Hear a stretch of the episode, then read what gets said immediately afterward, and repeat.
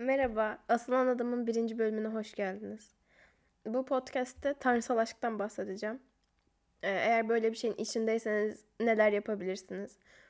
Hissettiklerinizin normal olduğunu anlatacağım. Yani böyle saplantılı, sapık olmadığınızı ve neler yaparak daha az acıyla atlatabileceğinizi anlatacağım. Yani az acı olmuyor ama birazcık daha hani daha hızlı ve daha az hasarla anlatacağım. Atlatabilirsiniz, ondan bahsedeceğim. Öncelikle e, bu tanrısal aşk dediğim şey flört gibi bir şey değil. Yani Mevlana ve Şems Tebrizi'nin arasında olanları biliyorsanız onun gibi bir şey. Adem ve Havva'dan gelen iki insanın içsel olarak birbirine bağlanması durumu. O yüzden hani böyle bana yazmıyorsa beni sevmiyor gibi bir şeyle hareket ediyorsanız çok yanlış bir yerdesiniz. Ve böyle düşündüğünüz kişi sizin flörtünüz olduğuna eminseniz de bunun hakkında çok iyi podcastler var, ona da bakabilirsiniz. Benim size önerim Kız Kafası diye bir podcast var. Oraya bakın. O gerçek bir flört podcastı. Ben de flörtler hakkında öyle davranılması gerektiğini düşünüyorum ama içsel olarak birine bağlıysanız ne, ne yapmanız gerektiğini anlatacağım. Çünkü benim yaptıklarım çok işime yaradı. Bu bilgileri insanlarla paylaşırsam onlar da benim gibi daha hızlı ve daha az sancılı, az sancılı değil ama daha daha az hasarla atlatabilir diye düşündüm. Kendi bildiklerimi paylaşacağım, hani öyle çok aman aman içsel bir şeyler paylaşamam. Çünkü ben de daha o kadar derine inmedim. Ama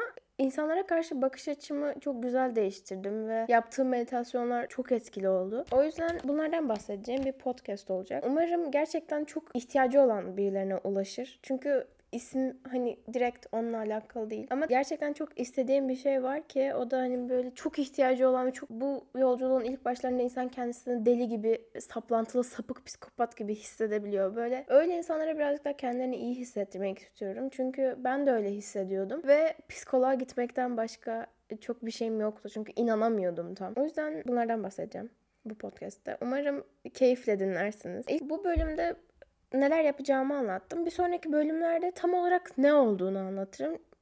Birazcık uzun olabilir bunu anlatmam. Çünkü benim de anlamam çok uzun sürdü ve uzun, derin incelikli bir konu. Ondan sonra da neler yapabileceğinizi anlatırım. Çok basit neler yapabileceğiniz ve o kadar etkili yöntemler var ki size onu anlatacağım ve çözeceksiniz siz de benim gibi. Şimdilik bu kadardı söyleyeceklerim. Umarım gerçekten iyi anlaşırız. Bana ulaşmak isteyenler için mail adresimi bırakırım. Görüşmek üzere, hoşçakalın.